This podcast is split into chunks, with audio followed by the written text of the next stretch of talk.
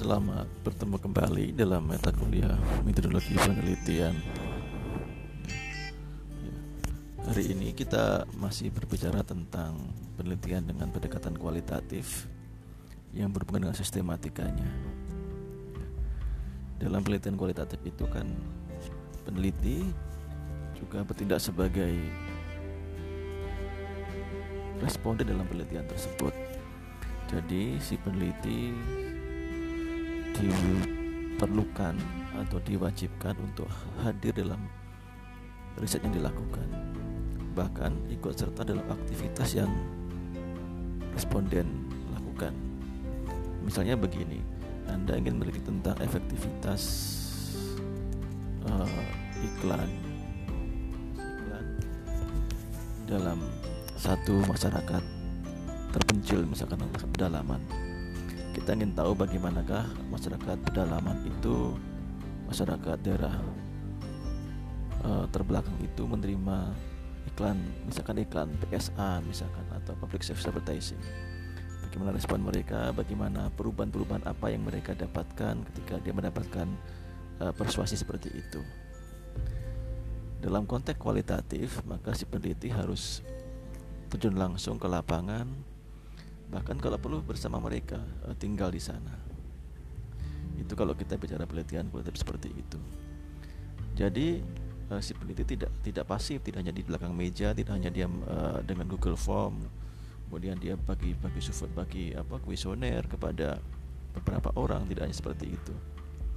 Mereka juga terlibat secara aktif dalam dalam kegiatan yang ditempuh di tempat tersebut jadi riset kualitatif itu riset yang sebetulnya tidak tidak mudah gitu. Tidak hanya dalam satu ruangan tidak ada satu tempat yang khusus tidak seperti itu. Tapi si peneliti memang betul-betul hadir di tengah-tengah masyarakat yang dibutuhkan. Nah, misalkan katakanlah waktu uh, eh, NDC Nokia Design Center itu membuat survei, membuat penelitian, bahkan membuat riset yang berhubungan dengan sisi humanisme, sisi kebudayaan, maka dia menerjunkan beberapa tim ahli untuk datang ke yang dimaksud ke negara-negara Asia, Oceania bahkan negara yang Pasifik itu yang yang disanggap sebagai uh, pengguna dari produk tersebut. Mereka ingin tahu bagaimana seseorang menggunakan telepon, apa yang dia telepon setiap hari, berapa lama dia menelepon itu, bagaimana cara menyimpan telepon itu, bagaimana respon mereka terhadap perubahan-perubahan. Nah ini riset kualitatif begitu tidak sekedar hanya riset di analisa statistika tidak seperti itu bahkan perusahaan sekelas uh, eh, BW atau BMW itu juga membuat tim seperti itu gitu. dia ingin tahu bagaimanakah tren yang akan muncul pada era ke depan ya. tren bentuk atau tren penwarna jadi tidak hanya bersifat kuantitatif dalam pengertian sekian orang ditanya dia kalkulasi tidak seperti itu tapi mereka juga hadir dan dia ikut serta dalam aktivitas yang dilakukan oleh para responden mereka.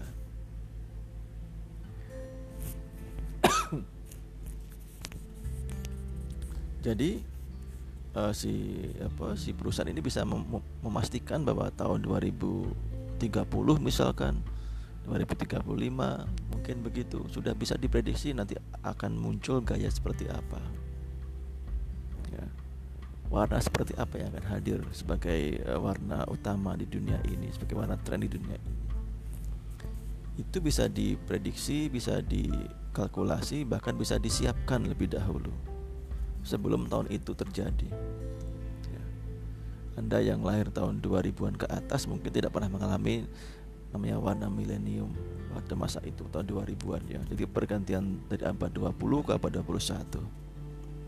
Pada masa itu uh, seluruh dunia bahkan itu menggunakan warna-warna yang sudah disepakati yang diprediksi akan menjadi tren. Seperti warna uh, perak kebiru-biruan waktu itu ya. Warna-warna uh, dalam konteks yang mereka sebagai warna milenium itu itu bukan hadir dengan tiba-tiba tetapi juga apa juga sudah dipersiapkan jauh-jauh hari oleh banyak perusahaan di dunia ini gitu. Oleh perusahaan uh, mobil perusahaan kosmetik, perusahaan fashion, perusahaan aksesoris dan sebagainya itu. Jadi mereka bersepakat, mereka membuat kajian-kajian dan mereka buat kesepakatan bahwa tahun 2000 pada masa itu akan muncul warna seperti ini dan kita sepakat untuk membuat itu menjadi tren. Nah, jadi sesuatu hal yang yang sudah bisa diprediksi, disiapkan. Jadi ketika tahun 2000 terjadi betulan, maka semua hampir semua warna mengarah ke warna-warna seperti itu. Sama seperti hari ini kalau Anda lihat di jalan-jalan di kota Malang, kota-kota di, di Indonesia, bahkan di dunia, warna putih sebagai warna dominan warna kendaraan. Apakah ini sebuah kebetulan? Tentu tidak. Ini sebuah upaya dari banyak perusahaan otomotif untuk membuat warna-warna baru yang dianggap sebagai tren tadi. Itu itu ada surveinya, ada penelitiannya. Begitu. Itulah wilayahnya orang desain untuk meneliti itu. Jadi perusahaan-perusahaan kecil hanya sebagai followers karena mereka tidak memiliki banyak sumber daya baik finansial ataupun sumber daya manusia yang cukup untuk menciptakan itu. Jadi warna-warna uh, putih bahkan warna waktu tahun bahkan 10 tahun sebelum sebelum pertengahan abad 21 tahun 2000-an sudah sudah diprediksi 2005 bahkan orang sudah memprediksi bahwa nanti akan muncul tiga warna di tahun 2010, 2020 sampai 2030 sekitar 20 tahun itu akan muncul warna-warna yang dipandang sebagai warna-warna tren pada masa itu. Warna apa? Itu warna-warna putih ya yang ternyata terbukti sukses. Warna uh, biru, biru biru cerah seperti itu. Kemudian warna-warna uh, coklat tembaga. Nah, warna-warna ini adalah warna yang dikaitkan dengan banyak faktor, banyak sektor di dunia ini termasuk sektor ekonomi, sektor politik, sektor uh, polit apa uh, lingkungan dan sebagainya itu. Warna putih itu sebetulnya merupakan uh, pengembangan lebih jauh dari warna tentang iklim, tentang green ya, tentang hijau, tentang uh, sustainable ya, tentang hal yang berkelanjutan. Jadi orang berpikir begini, jadi ketika bumi ini bersih, bumi ini miskin polusi, bumi ini mungkin uh, zat karbonnya uh, cukup besar gitu ya. Maka langit pun akan menjadi seperti itu. Langit berwarna cerah berwarna keputihan berwarna biru. Putih agak kebiruan seperti itu. Itu sebagai penanda bahwa ada apa namanya ada perubahan iklim yang mengarah kepada ke, yang lebih baik. Jadi ketika isu lingkungan itu muncul maka harapannya di dunia ini seperti itu semuanya kembali menjadi sangat cerah gitu. Nah, warna putih itu tidak mewakili seperti itu. Nah, ini riset basicnya. Kemudian kenapa muncul warna warna yang yang tidak begitu sukses itu warna tentang uh, uh, uh, mer, apa coklat tembaga ya.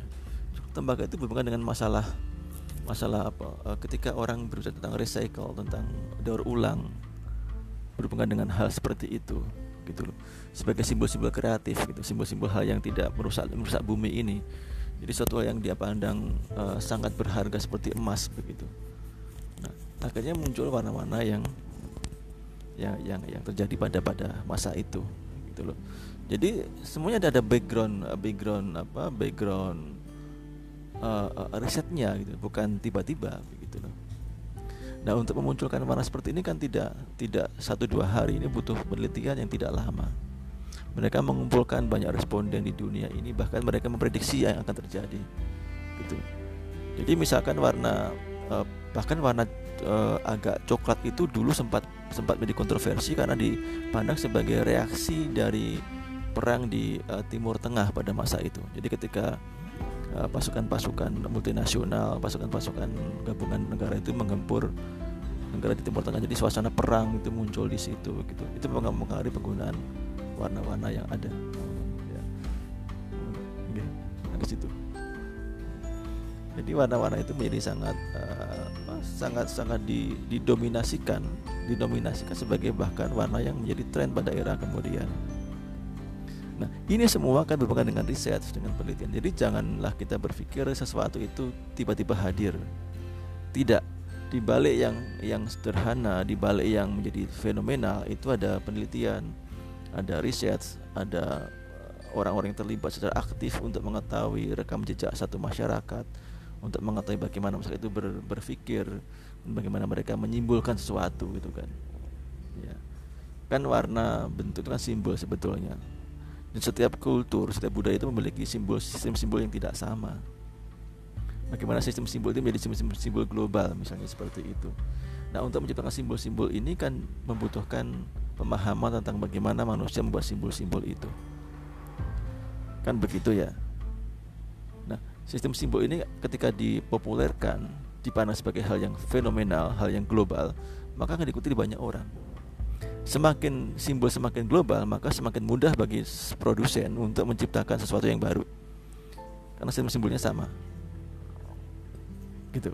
Ambil contoh begini sekarang kan eh, bahkan sejak lama semenjak pergantian abad ke abad 21 itu kan sistem simbol global itu kan diwakili oleh sesuatu hal yang berbau Amerika.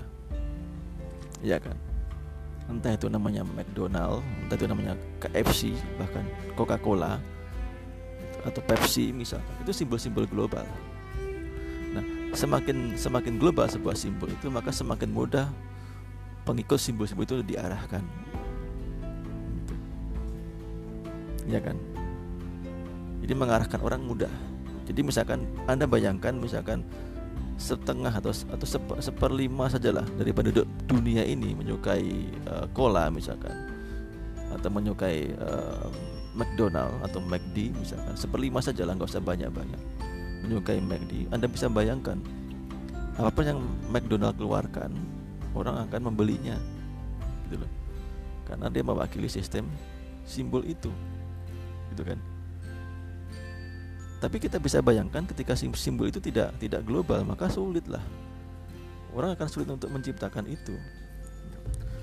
Akan akan menjual apa menjual sesuatu juga tidak mudah gitu kan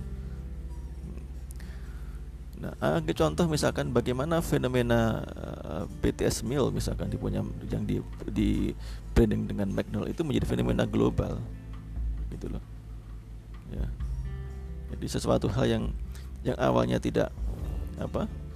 Tidak tidak dikenal atau tidak peduli tiba-tiba ketika band sekelas band BTS itu masuk dalam dan join dengan McDonald maka apa yang berbau McD berbau BTS pun menjadi laku dan orang tidak hanya membeli makanannya gitu tidak hanya membeli mana makanan yang dijual tapi juga membeli pernak perniknya gitu loh.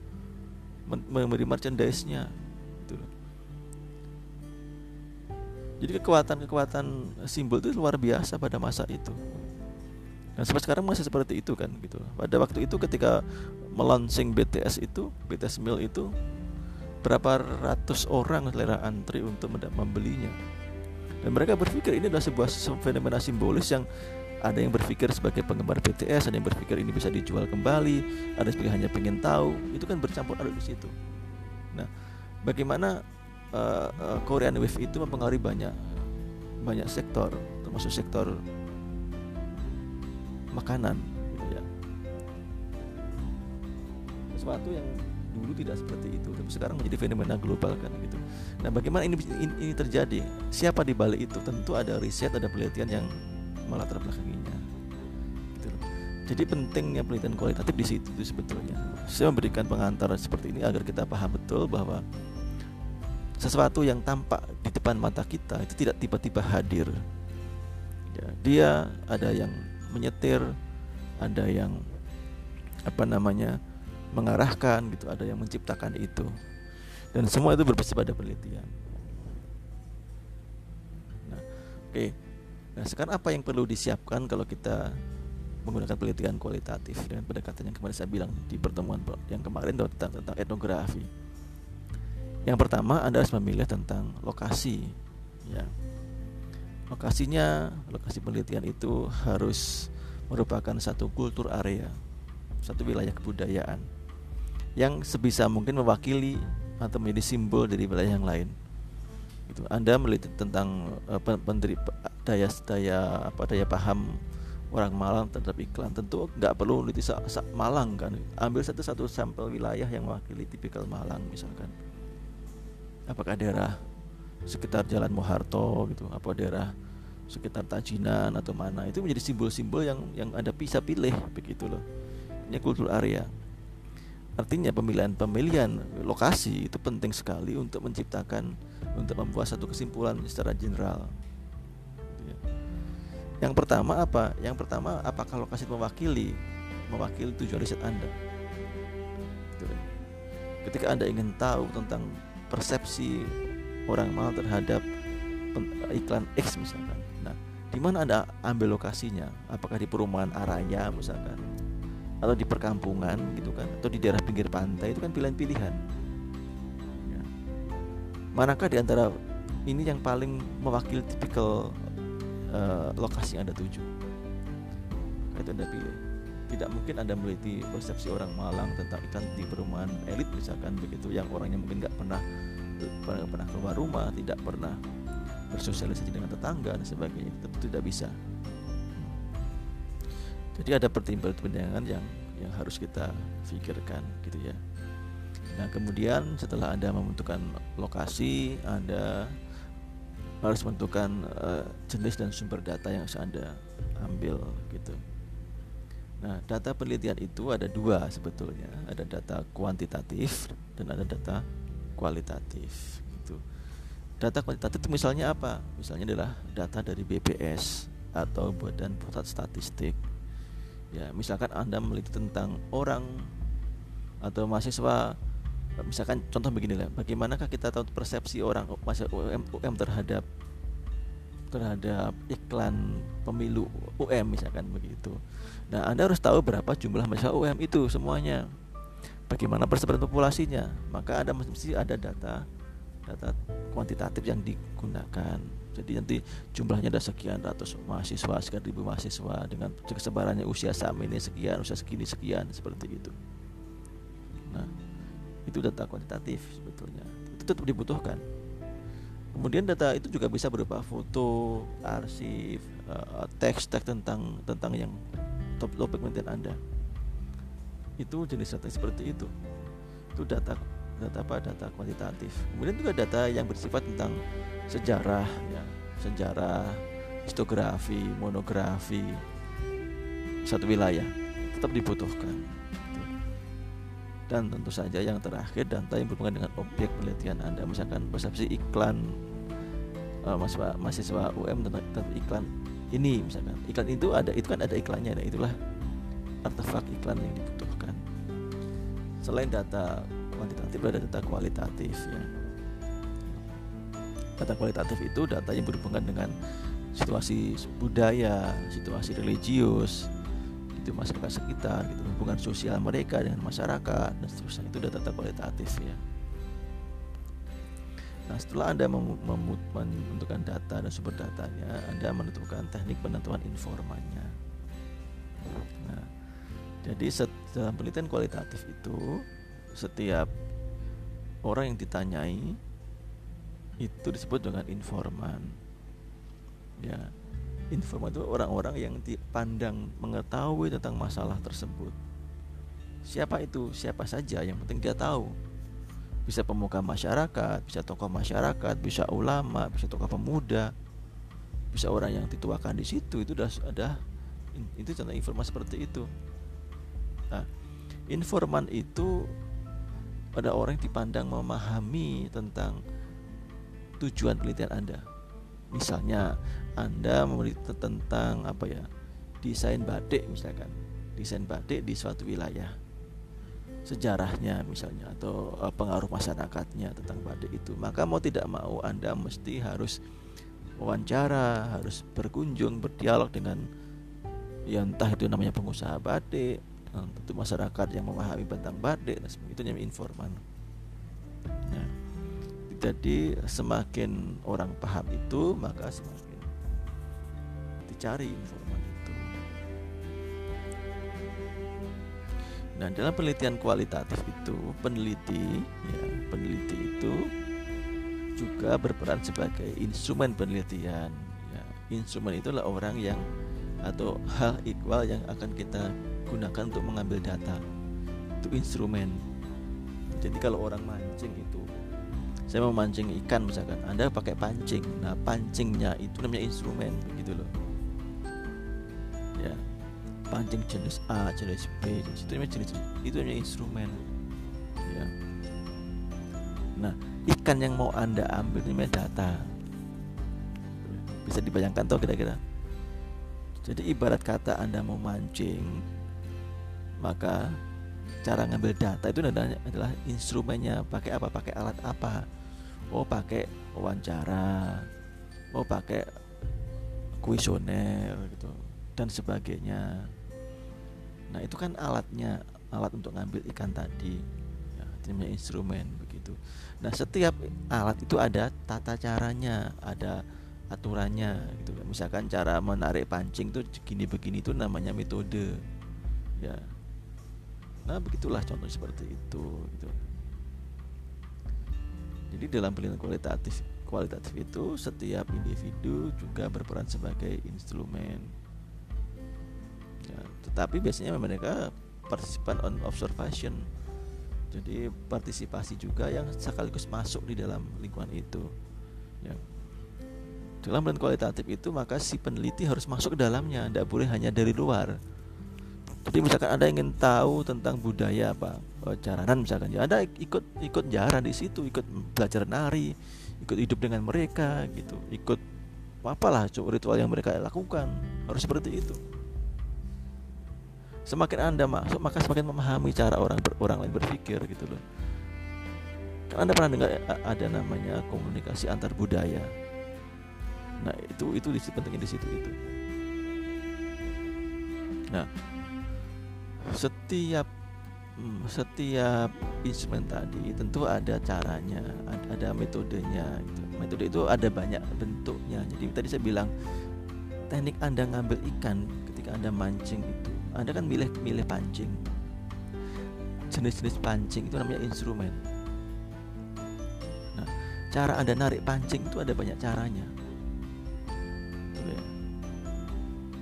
Nah, itulah metode yang akan kita bahas di situ ada banyak metode itu bisa ada metode observasi. Ya anda ngamati anda tulis ada amati tulis gitu. Ada metode lagi wawancara pedoman wawancara. Ketika anda wawancara anda mesti pedoman punya pedoman wawancara. Daftar pertanyaan itu apa saja. Tapi ini kan hanya pedoman. Pedoman itu bukan bukan bukan bukan juknis gitu loh yang harus anda anda ikuti step by step. Begitu tidak tapi tergantung situasi dalam penelitian etnografi si si peneliti itu bisa bebas mengembangkan uh, teknik wawancaranya. Yang penting pedomannya sama. Misalkan ingin tahu tentang sejarah. Nah bagaimana anda bertanya itu relatif gitu loh. Makanya tergantung uh, kemampuan orang untuk berbicara itu tadi. Ada lagi ada alat tulis menulis jangan dilupakan ya ketika anda membuat membuat uh, instrumen. Alat perekam gambar entah itu handphone kamera entah kamera foto kamera video tetap dibawa alat perekam suara jelas sekarang sudah uh, canggih ya. Kalau dulu zaman saya masih kuliah S1 itu pakai tip gitu ya. Sekarang kan pakai HP sudah bisa semuanya. Nah setelah anda selesai melakukan semua itu maka langkah berikutnya adalah bagaimanakah uh, data itu Anda kumpulkan? Bagaimanakah Anda mengumpulkan data itu?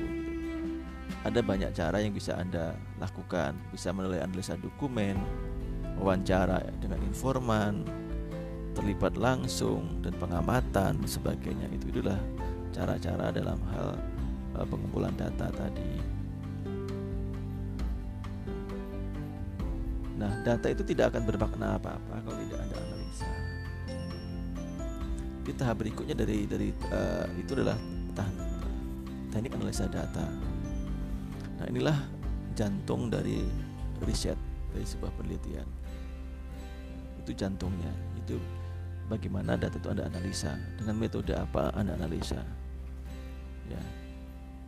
Apakah metode menggunakan teknik etnografi semiotika gitu misalkan. Hermeneutika terus apa lagi? Ya pokoknya banyak metode lah gitu. Tapi yang di di saya itu biasanya adalah kalau nggak semiotika ya analisa uh, estetika begitu. Itu saja cukup gitu untuk S1 mungkin sudah cukup seperti itu. Ya, untuk level sarjana sudah sudah luar biasa. Anda membuat analisa uh, semiotika misalkan analisa etnografi itu sudah luar biasa. Sudah sudah sudah canggih lah jadi setelah itu baru anda uh, tampilkan datanya. Ditampilkan disajikan dengan banyak metode. Apakah dengan cara membuat uh, grafis grafik maksud saya atau membuat uh, teks-teks seperti itu. Nah mungkin untuk pertemuan ini itu dulu yang akan yang bisa saya sampaikan. Nanti di pertemuan berikutnya saya akan membahas tentang tentang bagaimanakah um, teknik analisa data itu ada berapa macam dan apa yang harus kita kerjakan. Nah sementara seperti itu dan anda yang di kelas ini punya pekerjaan tambahan untuk hari ini dan itu individu nanti dikumpulkan di uh, Google Classroom yang sudah saya sediakan atau kalau enggak ya Anda masukkan di WA group. Itu yaitu tentang coba Anda bahas tentang jenis-jenis teknik analisa data dari penelitian kualitatif. Jadi Anda sebutkan ada berapa teknik di situ dan Anda bahas satu persatu dengan singkat. Jadi sebutkan teknik analisa data yang bisa digunakan di penelitian kualitatif tugas untuk hari ini tugas yang bisa anda kerjakan sekarang minggu depan kita bahas lagi atau akan sampaikan materi berikut tentang teknik ini saya kira itu untuk pertemuan sekarang. Selamat mengerjakan. Sampai bertemu kembali. Assalamualaikum warahmatullahi wabarakatuh.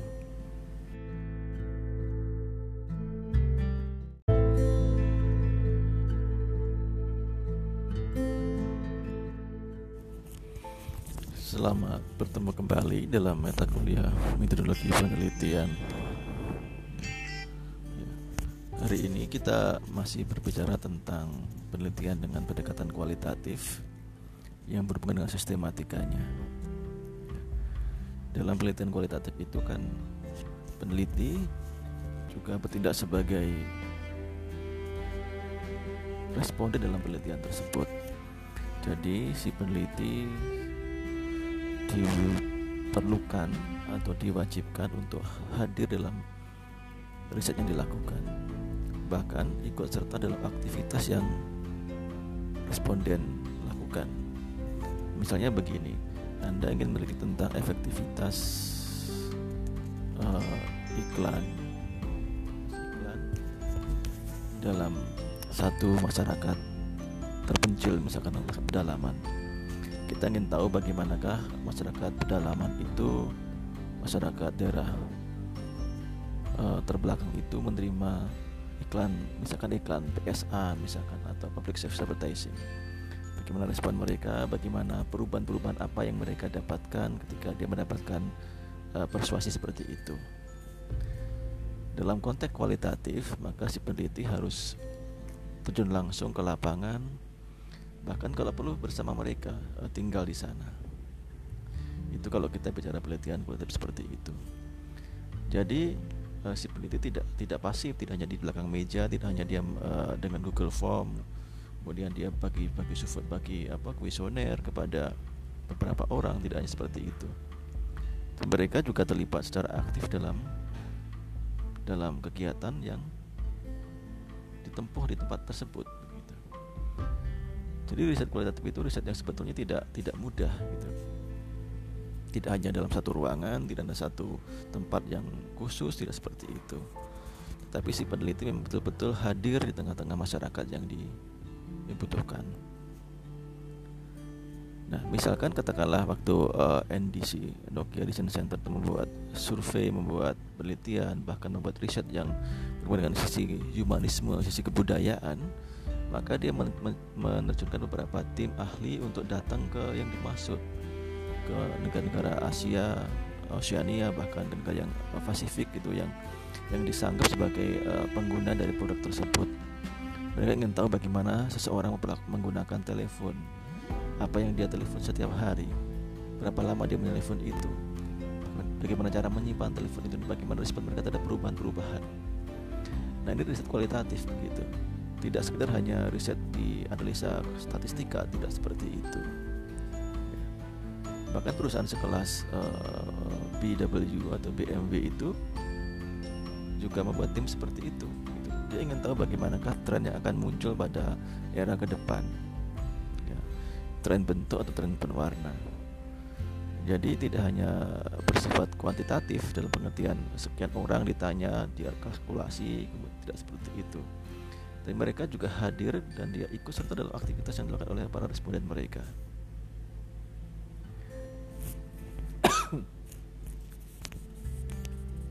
Jadi uh, si apa si perusahaan ini bisa mem memastikan bahwa tahun 2030 misalkan 2035 mungkin begitu sudah bisa diprediksi nanti akan muncul gaya seperti apa. Ya. warna seperti apa yang akan hadir sebagai uh, warna utama di dunia ini sebagai warna tren di dunia ini. Itu bisa diprediksi bisa dikalkulasi bahkan bisa disiapkan lebih dahulu sebelum tahun itu terjadi ya. anda yang lahir tahun 2000-an ke atas mungkin tidak pernah mengalami namanya warna milenium pada masa itu tahun 2000-an ya. Jadi pergantian dari abad 20 ke abad 21. Pada masa itu uh, seluruh dunia bahkan itu menggunakan warna-warna yang sudah disepakati yang diprediksi akan menjadi tren. Seperti warna uh, perak kebiru-biruan waktu itu ya. Warna-warna uh, dalam konteks yang mereka sebagai warna milenium itu itu bukan hadir dengan tiba-tiba, tetapi juga apa juga sudah dipersiapkan jauh-jauh hari oleh banyak perusahaan di dunia ini gitu. Oleh perusahaan uh, mobil perusahaan kosmetik perusahaan fashion perusahaan aksesoris dan sebagainya itu. Jadi mereka bersepakat mereka membuat kajian-kajian dan mereka buat kesepakatan bahwa tahun 2000 pada masa itu akan muncul warna seperti ini dan kita sepakat untuk membuat itu menjadi tren nah jadi sesuatu hal yang yang sudah bisa diprediksi disiapkan. Jadi ketika tahun 2000 terjadi betulan, maka semua hampir semua warna mengarah ke warna-warna seperti itu. Sama seperti hari ini kalau Anda lihat di jalan-jalan di kota Malang, kota-kota di, di Indonesia, bahkan di dunia warna putih sebagai warna dominan warna kendaraan. Apakah ini sebuah kebetulan? Tentu tidak. Ini sebuah upaya dari banyak perusahaan otomotif untuk membuat warna-warna baru yang dianggap sebagai tren tadi itu itu ada surveinya ada penelitiannya gitu itulah wilayahnya orang desain untuk meneliti itu jadi perusahaan-perusahaan kecil hanya sebagai followers karena mereka tidak memiliki banyak sumber daya baik finansial ataupun sumber daya manusia yang cukup untuk menciptakan itu. Jadi warna-warna putih bahkan warna waktu tahun bahkan 10 tahun sebelum sebelum pertengahan abad 21 tahun 2000-an sudah sudah diprediksi 2005 bahkan orang sudah memprediksi bahwa nanti akan muncul tiga warna.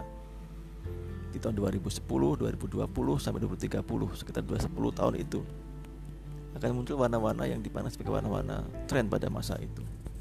Warna apa? Itu warna-warna putih ya yang ternyata terbukti sukses.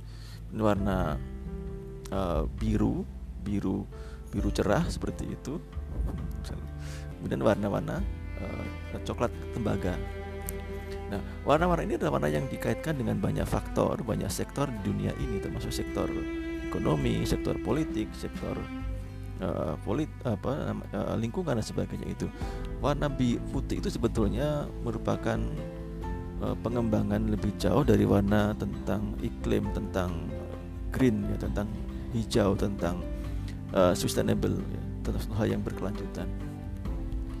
Jadi orang berpikir begini, jadi ketika bumi ini bersih, bumi ini miskin polusi, bumi ini mungkin uh, zat karbonnya uh, cukup besar gitu ya,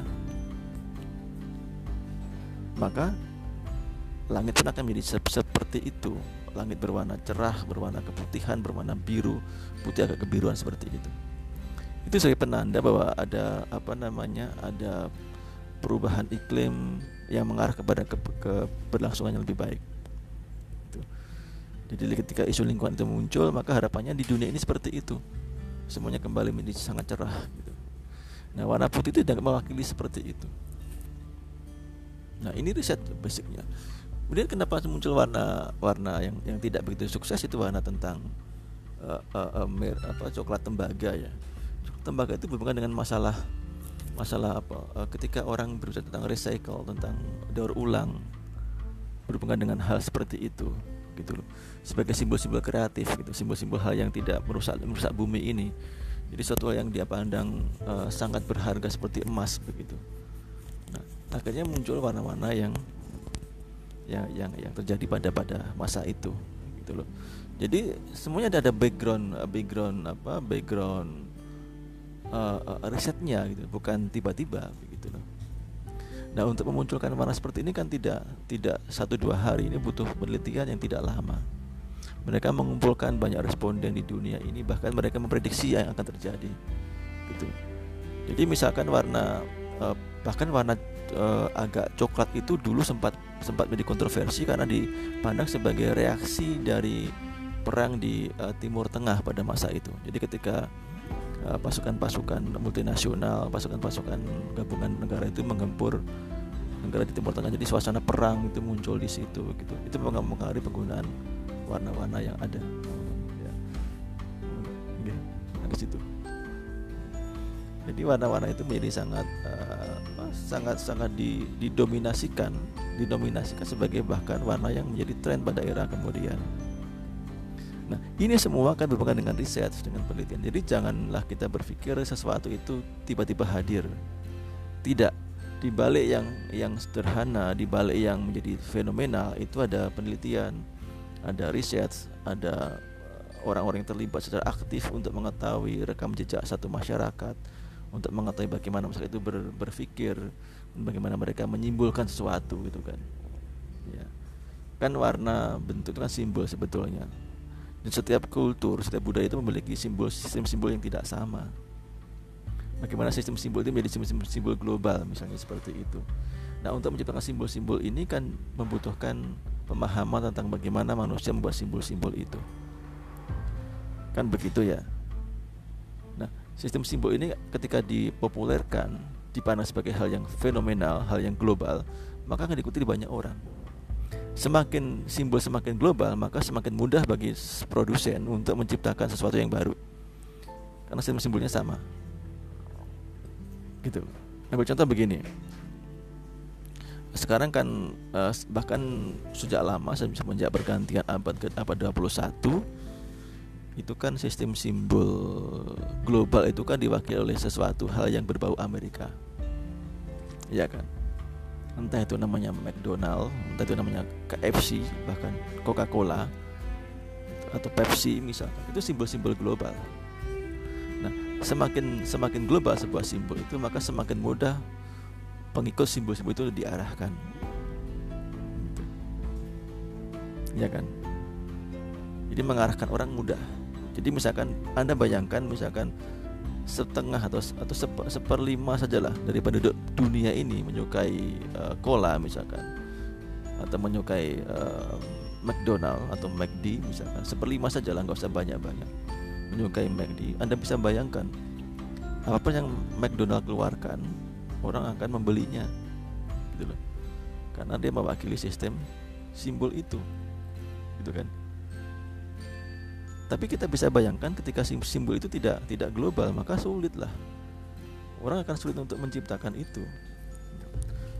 Akan akan menjual apa menjual sesuatu juga tidak mudah gitu kan.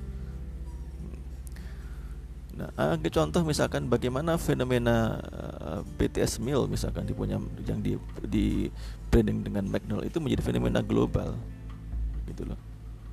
Ya jadi sesuatu hal yang yang awalnya tidak apa tidak tidak dikenal atau tidak peduli tiba-tiba ketika band sekelas band BTS itu masuk dalam dan join dengan McDonald maka apa yang berbau McD berbau BTS pun menjadi laku.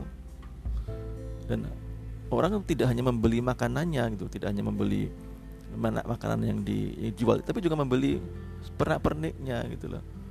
Membeli merchandise-nya. gitu jadi kekuatan-kekuatan simbol itu luar biasa pada masa itu. Dan sampai sekarang masih seperti itu kan gitu. Pada waktu itu ketika melaunching BTS itu, BTS Meal itu berapa ratus orang selera antri untuk membelinya.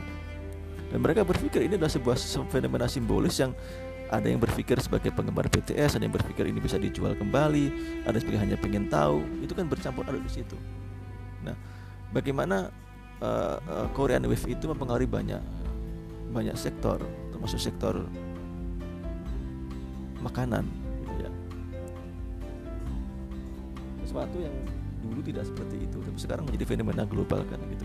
Nah, bagaimana ini, ini, terjadi? Siapa di balik itu? Tentu ada riset, ada penelitian yang melatar belakanginya gitu jadi pentingnya penelitian kualitatif di situ sebetulnya saya memberikan pengantar seperti ini agar kita paham betul bahwa sesuatu yang tampak di depan mata kita itu tidak tiba-tiba hadir ya, dia ada yang menyetir ada yang apa namanya mengarahkan gitu ada yang menciptakan itu dan semua itu berbasis pada penelitian nah oke okay. Nah, sekarang apa yang perlu disiapkan kalau kita menggunakan penelitian kualitatif dengan pendekatan yang kemarin saya bilang di pertemuan yang kemarin tentang, tentang etnografi. Yang pertama Anda harus memilih tentang lokasi, ya. Lokasinya, lokasi penelitian itu harus merupakan satu kultur area, satu wilayah kebudayaan yang sebisa mungkin mewakili atau menjadi simbol dari wilayah yang lain.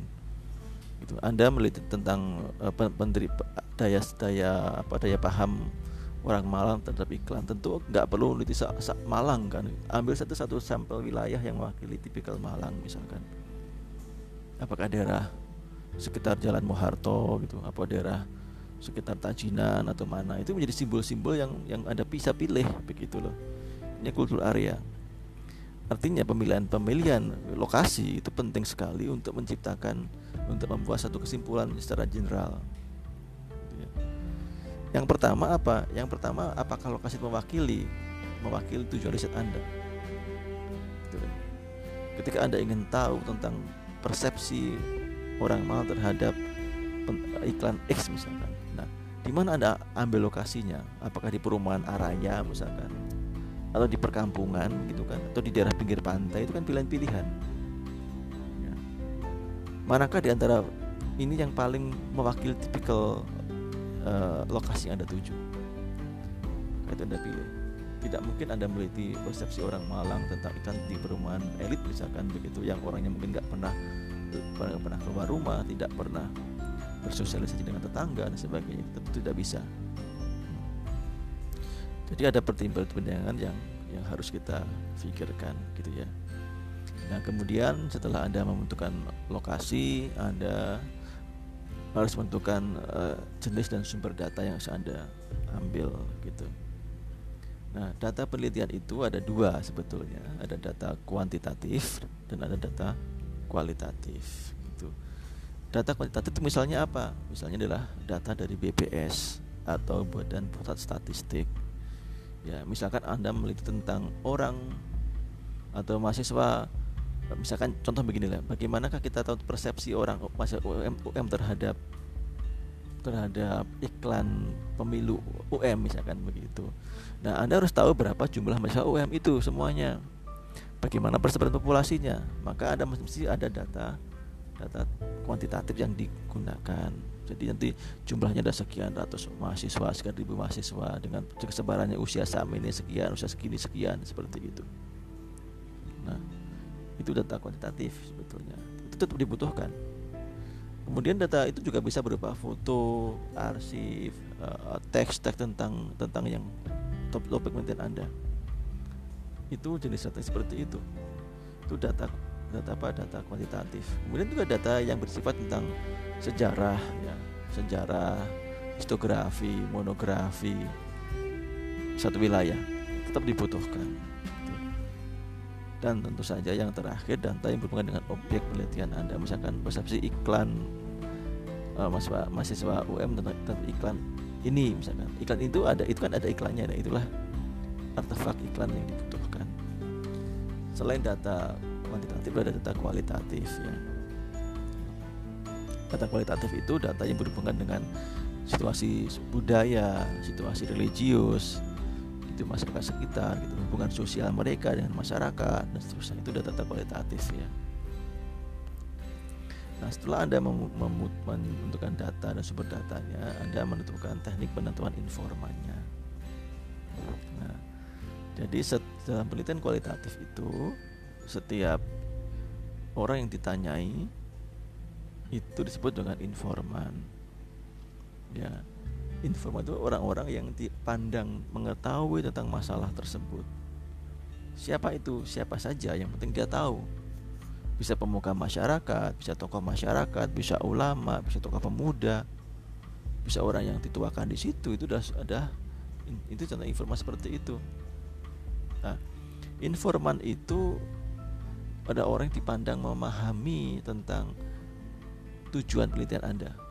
Misalnya Anda meneliti tentang apa ya? desain batik misalkan. Desain batik di suatu wilayah sejarahnya misalnya atau uh, pengaruh masyarakatnya tentang batik itu maka mau tidak mau anda mesti harus wawancara harus berkunjung berdialog dengan yang entah itu namanya pengusaha batik tentu masyarakat yang memahami tentang batik dan itu namanya informan. Nah, jadi semakin orang paham itu maka semakin dicari informan Nah, dalam penelitian kualitatif itu, peneliti, ya, peneliti itu juga berperan sebagai instrumen penelitian. Ya, instrumen itulah orang yang atau hal ikhwal yang akan kita gunakan untuk mengambil data. Itu instrumen. Jadi kalau orang mancing itu, saya mau mancing ikan misalkan, Anda pakai pancing. Nah, pancingnya itu namanya instrumen, begitu loh. Pancing jenis A, jenis B, jenis itu jenis itu namanya instrumen. Ya. Nah, ikan yang mau anda ambil ini data. Bisa dibayangkan tuh kira-kira. Jadi ibarat kata anda mau mancing, maka cara ngambil data itu adalah, adalah instrumennya. Pakai apa? Pakai alat apa? Oh, pakai wawancara. Oh, pakai kuesioner gitu dan sebagainya. Nah itu kan alatnya, alat untuk ngambil ikan tadi, ya, namanya instrumen begitu. Nah setiap alat itu ada tata caranya, ada aturannya gitu. Misalkan cara menarik pancing tuh begini begini itu namanya metode, ya. Nah begitulah contoh seperti itu gitu. Jadi dalam penelitian kualitatif kualitatif itu setiap individu juga berperan sebagai instrumen ya, tetapi biasanya mereka partisipan on observation. Jadi partisipasi juga yang sekaligus masuk di dalam lingkungan itu. Ya. dalam dan kualitatif itu maka si peneliti harus masuk ke dalamnya tidak boleh hanya dari luar. Jadi misalkan anda ingin tahu tentang budaya apa eh, jaranan misalkan ya anda ikut ikut jaran di situ ikut belajar nari ikut hidup dengan mereka gitu ikut apalah ritual yang mereka lakukan harus seperti itu semakin anda masuk maka semakin memahami cara orang orang lain berpikir gitu loh. Kan anda pernah dengar ada namanya komunikasi antar budaya. Nah itu itu pentingnya di situ itu. Nah setiap hmm, setiap instrumen tadi tentu ada caranya ada, ada metodenya gitu. metode itu ada banyak bentuknya. Jadi tadi saya bilang teknik anda ngambil ikan ketika anda mancing itu anda kan milih milih pancing. Jenis-jenis pancing itu namanya instrumen. Nah, cara Anda narik pancing itu ada banyak caranya. Ya. Nah, itulah metode yang akan kita bahas di situ. Ada banyak metode, itu bisa ada metode observasi. Ya, Anda ngamati, Anda tulis, ada amati tulis gitu. Ada metode lagi wawancara, pedoman wawancara. Ketika Anda wawancara, Anda mesti pedoman punya pedoman wawancara daftar pertanyaan itu apa saja. Tapi ini kan hanya pedoman. Pedoman itu bukan bukan bukan bukan juknis gitu loh yang harus anda anda ikuti step by step begitu tidak tapi tergantung situasi. Gitu kan. Dalam penelitian etnografi si si peneliti itu bisa bebas mengembangkan uh, teknik wawancaranya. Yang penting pedomannya sama misalkan ingin tahu tentang sejarah. Nah bagaimana anda bertanya itu relatif gitu loh. Makanya tergantung uh, kemampuan orang untuk berbicara itu tadi.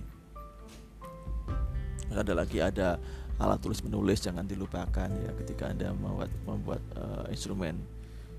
Alat perekam gambar entah itu handphone kamera entah kamera foto kamera video tetap dibawa alat perekam suara jelas sekarang sudah canggih ya kalau dulu zaman saya masih kuliah S1 itu pakai tip gitu ya. Sekarang kan pakai HP sudah bisa semuanya. Nah setelah anda selesai melakukan semua itu maka langkah berikutnya adalah bagaimanakah uh, data itu Anda kumpulkan? Bagaimanakah Anda mengumpulkan data itu? Ada banyak cara yang bisa Anda lakukan. Bisa melalui analisa dokumen wawancara dengan informan terlibat langsung dan pengamatan sebagainya itu itulah cara-cara dalam hal uh, pengumpulan data tadi Nah, data itu tidak akan bermakna apa-apa kalau tidak ada analisa. Di tahap berikutnya dari dari uh, itu adalah teknik analisa data. Nah, inilah jantung dari riset dari sebuah penelitian. Itu jantungnya. Itu bagaimana data itu Anda analisa, dengan metode apa Anda analisa. Ya. Apakah metode menggunakan teknik etnografi semiotika gitu misalkan hermeneutika terus apa lagi ya pokoknya banyak metode lah gitu tapi yang di di itu biasanya adalah kalau nggak semiotika ya analisa uh, estetika begitu. Itu saja cukup gitu loh. Untuk S1 mungkin sudah cukup seperti itu. Ya, untuk level sarjana sudah sudah luar biasa. Anda membuat analisa uh, semiotika misalkan analisa etnografi itu sudah luar biasa. Sudah sudah sudah canggih lah. Jadi setelah itu baru anda uh, tampilkan datanya ditampilkan disajikan dengan banyak metode. Apakah dengan cara membuat uh, grafis grafik maksud saya atau membuat uh, teks-teks seperti itu. Nah mungkin untuk pertemuan ini itu dulu yang akan yang bisa saya sampaikan. Nanti di pertemuan berikutnya saya akan membahas tentang tentang bagaimanakah um, teknik analisa data itu ada berapa macam dan apa yang harus kita kerjakan. Nah, sementara seperti itu dan Anda yang di kelas ini punya pekerjaan tambahan untuk hari ini dan itu individu nanti dikumpulkan di uh, Google Classroom yang sudah saya sediakan atau kalau enggak ya Anda masukkan di WA group itu yaitu tentang coba Anda bahas tentang jenis-jenis teknik analisa data dari penelitian kualitatif. Jadi Anda sebutkan ada berapa teknik di situ dan Anda bahas satu persatu dengan singkat. Jadi sebutkan teknik analisa data yang bisa digunakan di penelitian kualitatif. Itu tugas untuk hari ini, tugas yang bisa Anda kerjakan sekarang.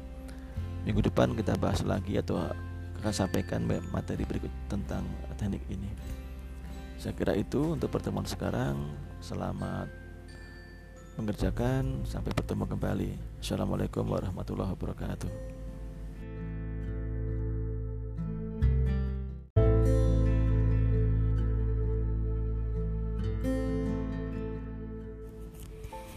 Selamat bertemu kembali dalam mata kuliah metodologi penelitian. Hari ini kita masih berbicara tentang penelitian dengan pendekatan kualitatif yang berhubungan dengan sistematikanya. Dalam penelitian kualitatif itu kan peneliti juga bertindak sebagai responden dalam penelitian tersebut.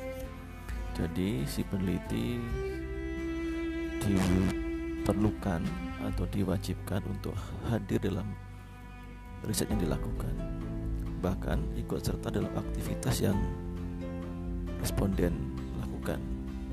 Misalnya begini, Anda ingin meneliti tentang efektivitas uh, iklan iklan dalam satu masyarakat terpencil misalkan pedalaman. Kita ingin tahu bagaimanakah masyarakat pedalaman itu masyarakat daerah uh, terbelakang itu menerima iklan misalkan iklan PSA misalkan atau public service advertising bagaimana respon mereka bagaimana perubahan-perubahan apa yang mereka dapatkan ketika dia mendapatkan uh, persuasi seperti itu. Dalam konteks kualitatif maka si peneliti harus terjun langsung ke lapangan bahkan kalau perlu bersama mereka uh, tinggal di sana. Itu kalau kita bicara penelitian kualitatif seperti itu. Jadi uh, si peneliti tidak tidak pasif, tidak hanya di belakang meja, tidak hanya diam uh, dengan Google Form, kemudian dia bagi bagi support bagi apa kuesioner kepada beberapa orang, tidak hanya seperti itu. Mereka juga terlibat secara aktif dalam dalam kegiatan yang ditempuh di tempat tersebut. Gitu.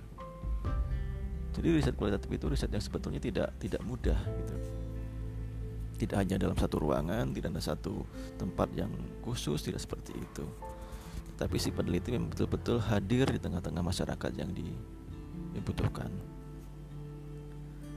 Nah, misalkan katakanlah waktu uh, eh, NDC Nokia Design Center membuat survei, membuat penelitian, bahkan membuat riset yang berhubungan dengan sisi humanisme, sisi kebudayaan, maka dia menerjunkan beberapa tim ahli untuk datang ke yang dimaksud ke negara-negara Asia, Oceania bahkan negara yang Pasifik gitu yang yang disanggap sebagai uh, pengguna dari produk tersebut. Mereka ingin tahu bagaimana seseorang menggunakan telepon, apa yang dia telepon setiap hari, berapa lama dia menelepon itu, bagaimana cara menyimpan telepon itu, bagaimana respon mereka terhadap perubahan-perubahan. Nah ini riset kualitatif begitu, tidak sekedar hanya riset di analisa statistika, tidak seperti itu. Bahkan perusahaan sekelas uh, eh, BW atau BMW itu juga membuat tim seperti itu. Dia ingin tahu bagaimanakah tren yang akan muncul pada era ke depan. Ya, tren bentuk atau tren penwarna jadi tidak hanya bersifat kuantitatif dalam pengertian sekian orang ditanya dia kalkulasi tidak seperti itu. Tapi mereka juga hadir dan dia ikut serta dalam aktivitas yang dilakukan oleh para responden mereka.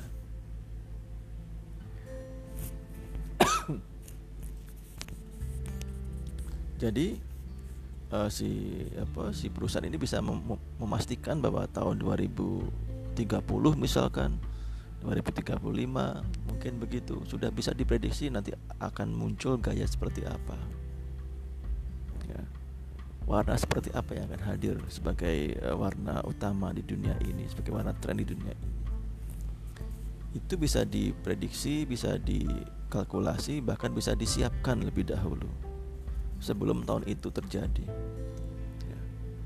Anda yang lahir tahun 2000-an ke atas mungkin tidak pernah mengalami namanya warna milenium pada masa itu tahun 2000-an ya. Jadi pergantian dari abad 20 ke abad 21. Pada masa itu uh, seluruh dunia bahkan itu menggunakan warna-warna yang sudah disepakati yang diprediksi akan menjadi tren. Seperti warna uh, perak kebiru-biruan waktu itu ya warna-warna uh, dalam konteks yang mereka sebagai warna milenium itu itu bukan hadir dengan tiba-tiba tetapi juga apa juga sudah dipersiapkan jauh-jauh hari oleh banyak perusahaan di dunia ini itu oleh perusahaan uh, mobil perusahaan kosmetik perusahaan fashion perusahaan aksesoris dan sebagainya itu.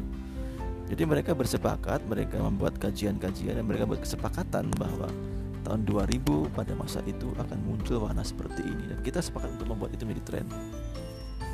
Nah, jadi sesuatu hal yang yang sudah bisa diprediksi disiapkan. Jadi ketika tahun 2000 terjadi betulan, maka semua hampir semua warna mengarah ke warna-warna seperti itu. Sama seperti hari ini kalau Anda lihat di jalan-jalan di kota Malang, kota-kota di, di Indonesia, bahkan di dunia warna putih sebagai warna dominan warna kendaraan. Apakah ini sebuah kebetulan? Tentu tidak. Ini sebuah upaya dari banyak perusahaan otomotif untuk membuat warna-warna baru yang dianggap sebagai tren tadi.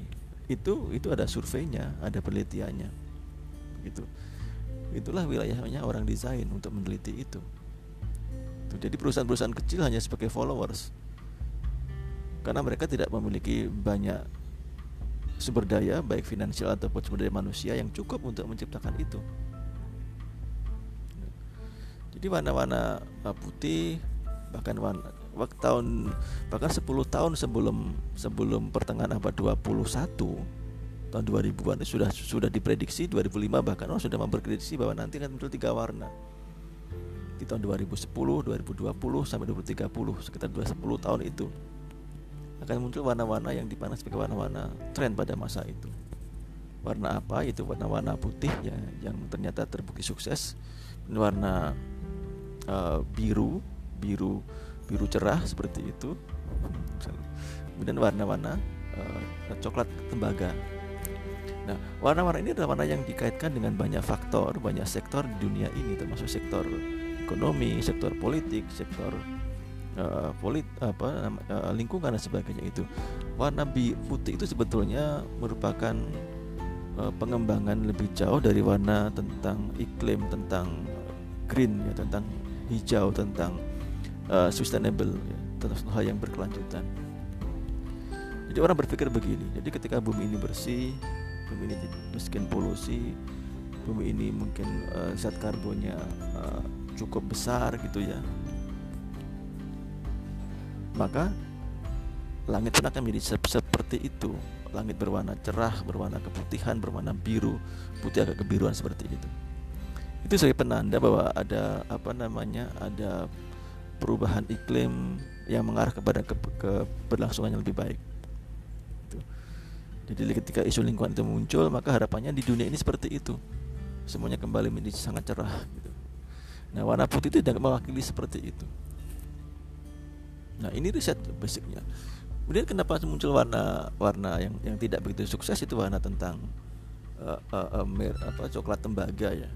Coklat tembaga itu berhubungan dengan masalah masalah apa? Uh, ketika orang berbicara tentang recycle, tentang daur ulang berhubungan dengan hal seperti itu gitu loh.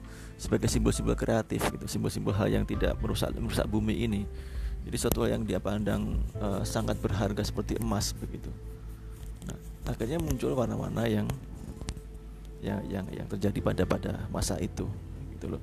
Jadi semuanya ada ada background eh, background apa background uh, risetnya gitu bukan tiba-tiba begitu loh.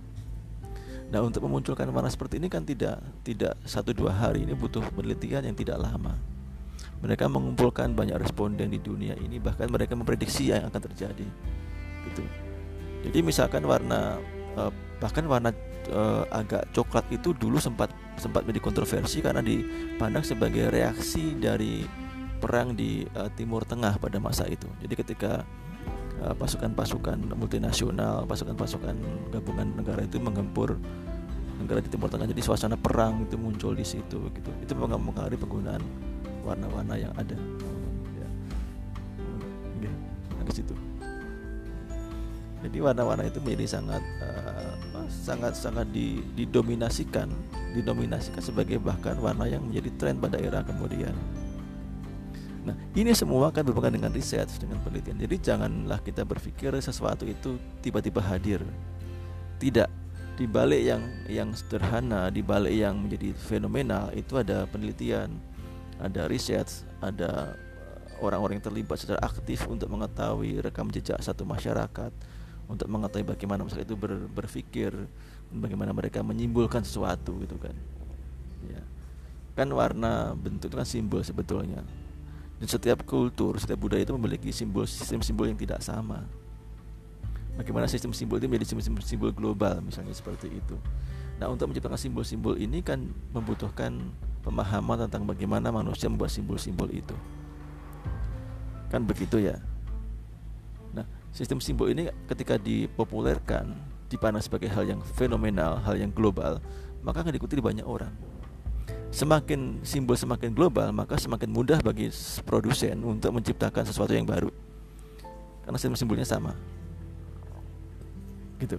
Nah, contoh begini sekarang kan uh, bahkan sejak lama semenjak pergantian abad ke abad 21 itu kan sistem simbol global itu kan diwakili oleh sesuatu hal yang berbau Amerika. Ya kan? Entah itu namanya McDonald entah itu namanya KFC bahkan Coca-Cola atau Pepsi misalkan. Itu simbol-simbol global. Nah semakin semakin global sebuah simbol itu maka semakin mudah pengikut simbol-simbol itu diarahkan. Ya kan? Jadi mengarahkan orang mudah jadi misalkan anda bayangkan misalkan setengah atau atau seper, seperlima sajalah dari penduduk dunia ini menyukai uh, cola misalkan. Atau menyukai uh, McDonald atau McD misalkan. Seperlima sajalah nggak usah banyak-banyak menyukai McD. Anda bisa bayangkan apa pun yang McDonald keluarkan orang akan membelinya gitu loh. Karena dia mewakili sistem simbol itu gitu kan tapi kita bisa bayangkan ketika simbol itu tidak tidak global maka sulit lah orang akan sulit untuk menciptakan itu. Akan akan menjual apa menjual sesuatu juga tidak mudah gitu kan. Nah ambil contoh misalkan bagaimana fenomena uh, eh, BTS meal misalkan dipunya yang di di branding dengan McDonald itu menjadi fenomena global gitu loh. Ya jadi sesuatu hal yang yang awalnya tidak apa tidak tidak dikenal atau tidak peduli tiba-tiba ketika band sekelas band BTS itu masuk dalam dan join dengan McDonald maka apa yang berbau McD berbau BTS pun menjadi laku. Dan orang tidak hanya membeli makanannya gitu tidak hanya membeli mana makanan yang dijual tapi juga membeli pernak perniknya gitu loh. Membeli merchandise-nya. gitu jadi kekuatan-kekuatan simbol itu luar biasa pada masa itu. Dan sampai sekarang masih seperti itu kan gitu. Pada waktu itu ketika melaunching BTS itu, BTS Meal itu berapa ratus orang selera antri untuk membelinya. Dan mereka berpikir ini adalah sebuah fenomena simbolis yang ada yang berpikir sebagai penggemar BTS, ada yang berpikir ini bisa dijual kembali, ada yang hanya pengen tahu, itu kan bercampur aduk di situ. Nah, bagaimana uh, Korean Wave itu mempengaruhi banyak banyak sektor termasuk sektor makanan gitu ya. Sesuatu yang dulu tidak seperti itu tapi sekarang menjadi fenomena global kan gitu. Nah bagaimana ini, ini, ini terjadi? Siapa di balik itu? Tentu ada riset ada penelitian yang melatar belakanginya gitu jadi pentingnya penelitian kualitatif di situ sebetulnya. Saya memberikan pengantar seperti ini agar kita paham betul bahwa sesuatu yang tampak di depan mata kita itu tidak tiba-tiba hadir. Ya, dia ada yang menyetir, ada yang apa namanya mengarahkan gitu, ada yang menciptakan itu, dan semua itu berbasis pada penelitian. Nah, oke. Okay. Nah, sekarang apa yang perlu disiapkan kalau kita menggunakan penelitian kualitatif dengan pendekatan yang kemarin saya bilang di pertemuan yang kemarin tentang tentang etnografi yang pertama Anda harus memilih tentang lokasi ya. Lokasinya, lokasi penelitian itu harus merupakan satu kultur area, satu wilayah kebudayaan yang sebisa mungkin mewakili atau menjadi simbol dari wilayah yang lain.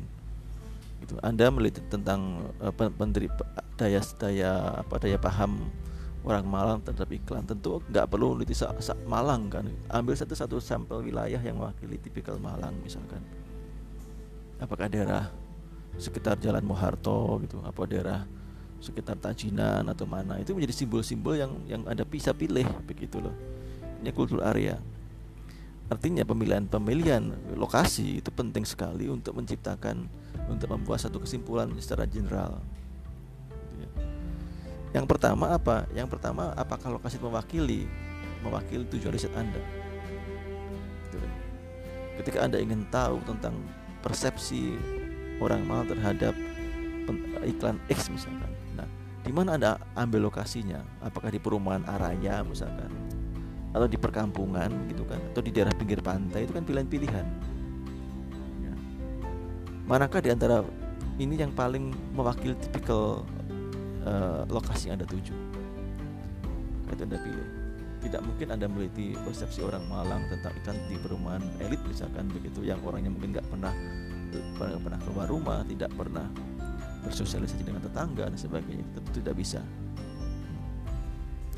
Jadi ada pertimbangan yang yang harus kita pikirkan gitu ya.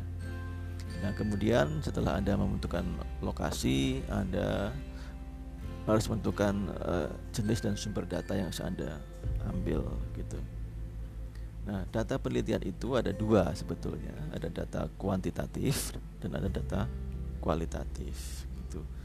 Data kuantitatif itu misalnya apa? Misalnya adalah data dari BPS atau Badan Pusat Statistik. Ya, misalkan Anda meliti tentang orang atau mahasiswa misalkan contoh begini lah, bagaimanakah kita tahu persepsi orang mahasiswa UM, UM terhadap terhadap iklan pemilu UM misalkan begitu. Nah, Anda harus tahu berapa jumlah mahasiswa UM itu semuanya. Bagaimana persebaran populasinya? Maka ada mesti ada data data kuantitatif yang digunakan.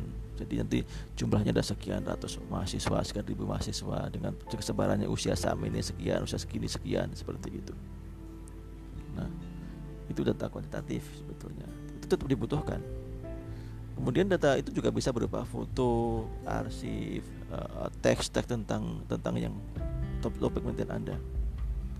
Itu jenis data seperti itu. Itu data data apa? Data kuantitatif. Kemudian juga data yang bersifat tentang sejarah, ya, sejarah, histografi, monografi satu wilayah tetap dibutuhkan.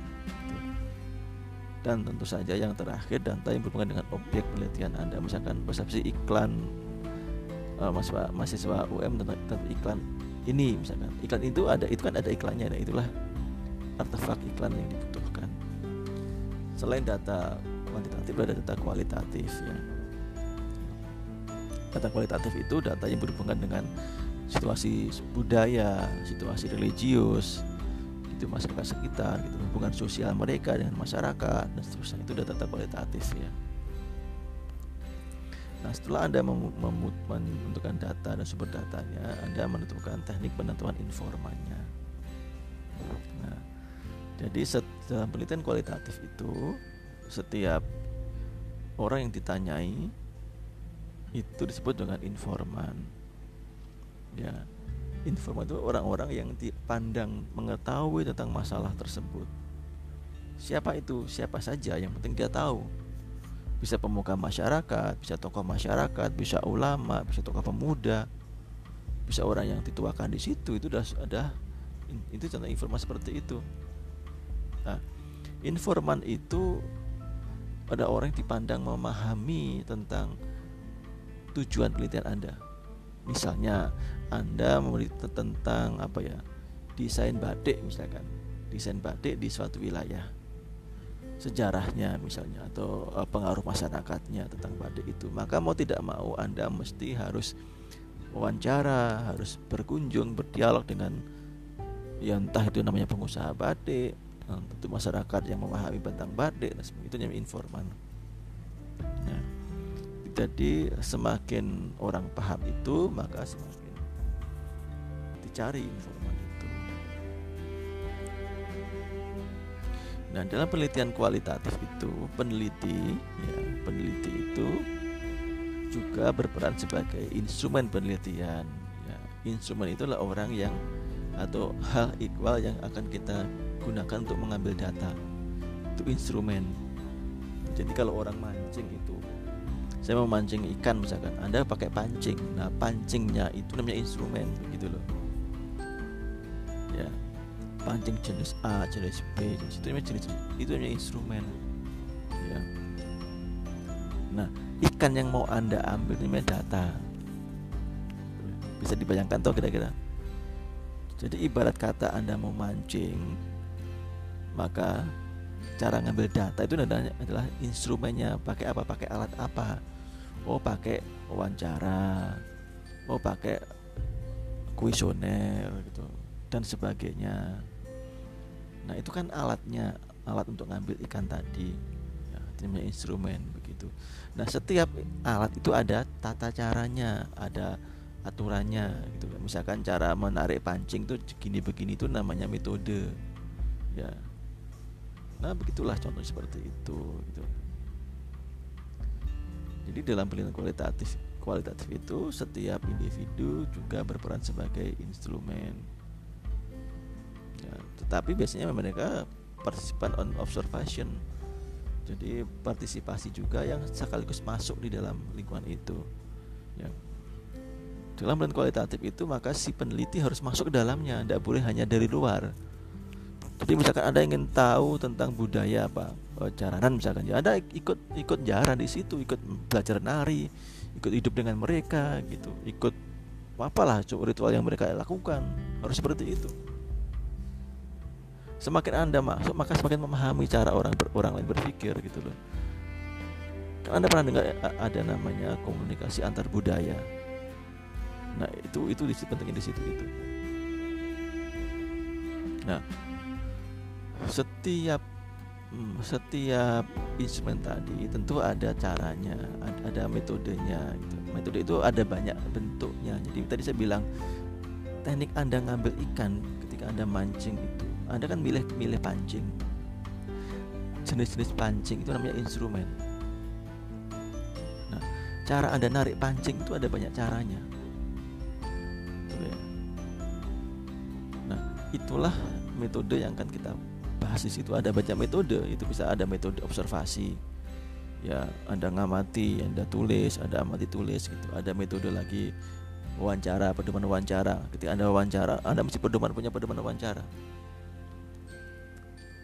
daftar pertanyaan itu apa saja. Tapi ini kan hanya pedoman. Pedoman itu bukan bukan bukan bukan cuknis gitu loh yang harus anda anda ikuti step by step. Begitu tidak tapi tergantung situasi. Gitu kan. Dalam penelitian etnografi si si peneliti itu bisa bebas mengembangkan uh, teknik wawancaranya. Yang penting pedomannya sama. Misalkan ingin tahu tentang sejarah. Nah bagaimana anda bertanya itu relatif gitu loh. Makanya tergantung uh, kemampuan orang untuk berbicara itu tadi. Ada lagi ada alat tulis menulis jangan dilupakan ya ketika anda membuat membuat uh, instrumen. Alat perekam gambar entah itu handphone kamera entah kamera foto kamera video tetap dibawa alat perekam suara jelas sekarang sudah canggih ya kalau dulu zaman saya masih kuliah S1 itu pakai tip gitu ya. Sekarang kan pakai HP sudah bisa semuanya. Nah setelah anda selesai melakukan semua itu maka langkah berikutnya adalah bagaimanakah uh, data itu Anda kumpulkan? Bagaimanakah Anda mengumpulkan data itu? Ada banyak cara yang bisa Anda lakukan. Bisa menilai analisa dokumen wawancara dengan informan terlibat langsung dan pengamatan sebagainya itu itulah cara-cara dalam hal uh, pengumpulan data tadi Nah, data itu tidak akan bermakna apa-apa kalau tidak ada analisa. Di tahap berikutnya dari dari uh, itu adalah teknik analisa data.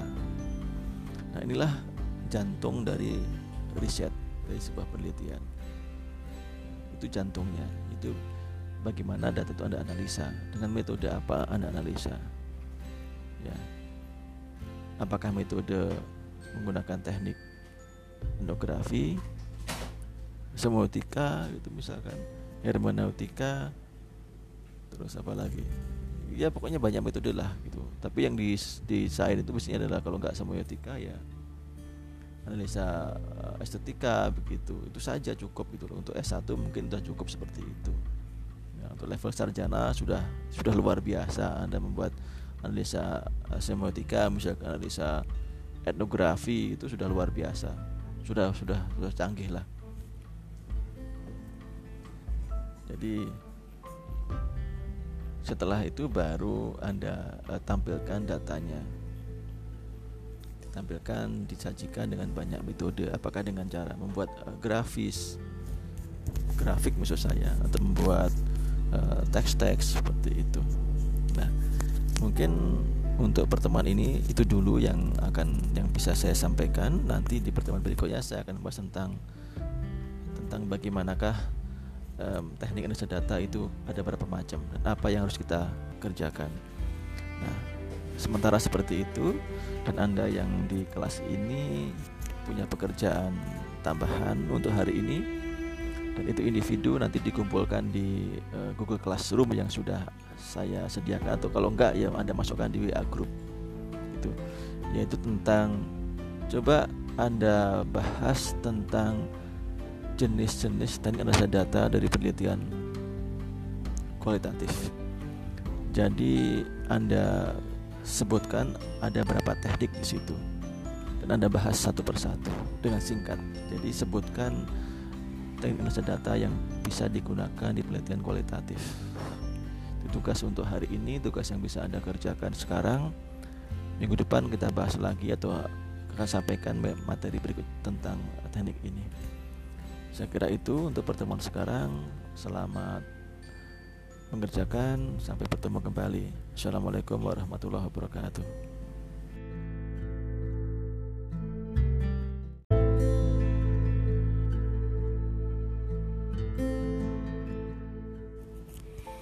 Selamat bertemu kembali dalam mata kuliah metodologi penelitian.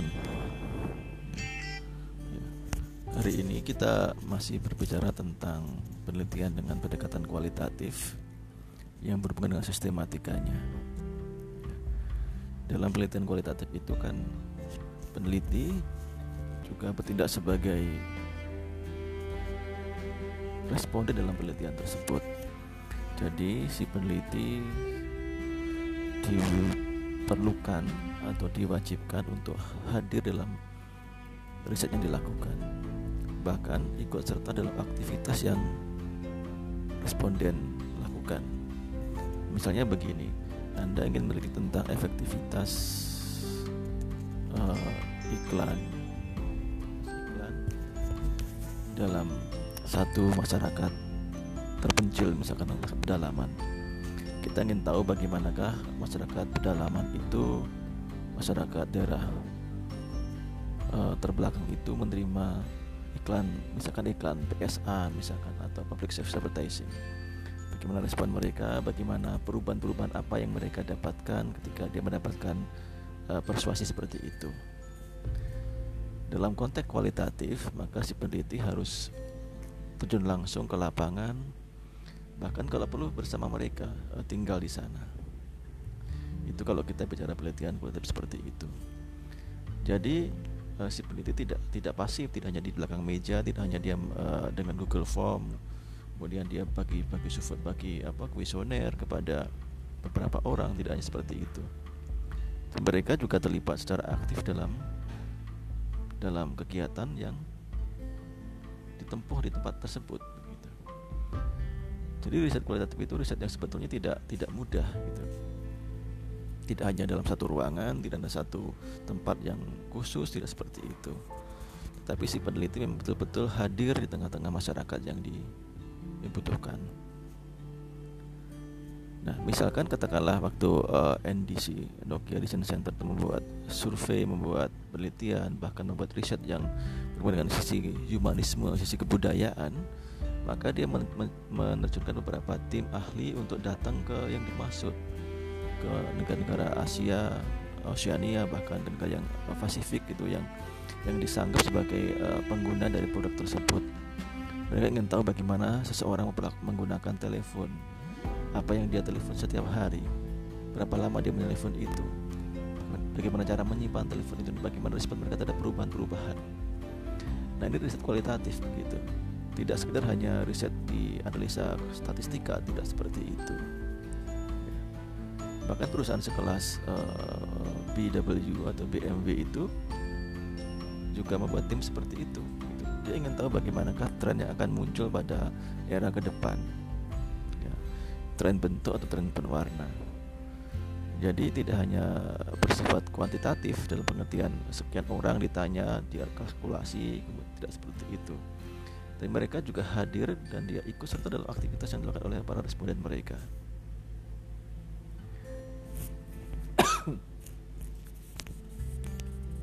Jadi uh, si apa si perusahaan ini bisa mem memastikan bahwa tahun 2030 misalkan 2035 mungkin begitu sudah bisa diprediksi nanti akan muncul gaya seperti apa.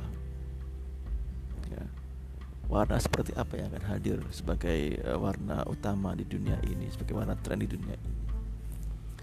Itu bisa diprediksi bisa dikalkulasi bahkan bisa disiapkan lebih dahulu sebelum tahun itu terjadi ya. Anda yang lahir tahun 2000-an ke atas mungkin tidak pernah mengalami namanya warna milenium pada masa itu tahun 2000-an ya. Jadi pergantian dari abad 20 ke abad 21. Pada masa itu uh, seluruh dunia bahkan itu menggunakan warna-warna yang sudah disepakati yang diprediksi akan menjadi tren seperti warna uh, perak kebiru-biruan waktu itu ya warna-warna uh, dalam konteks yang mereka sebagai warna milenium itu itu bukan hadir dengan tiba-tiba tetapi juga apa juga sudah dipersiapkan jauh-jauh hari oleh banyak perusahaan di dunia ini gitu. Oleh perusahaan uh, mobil perusahaan kosmetik perusahaan fashion perusahaan aksesoris dan sebagainya itu.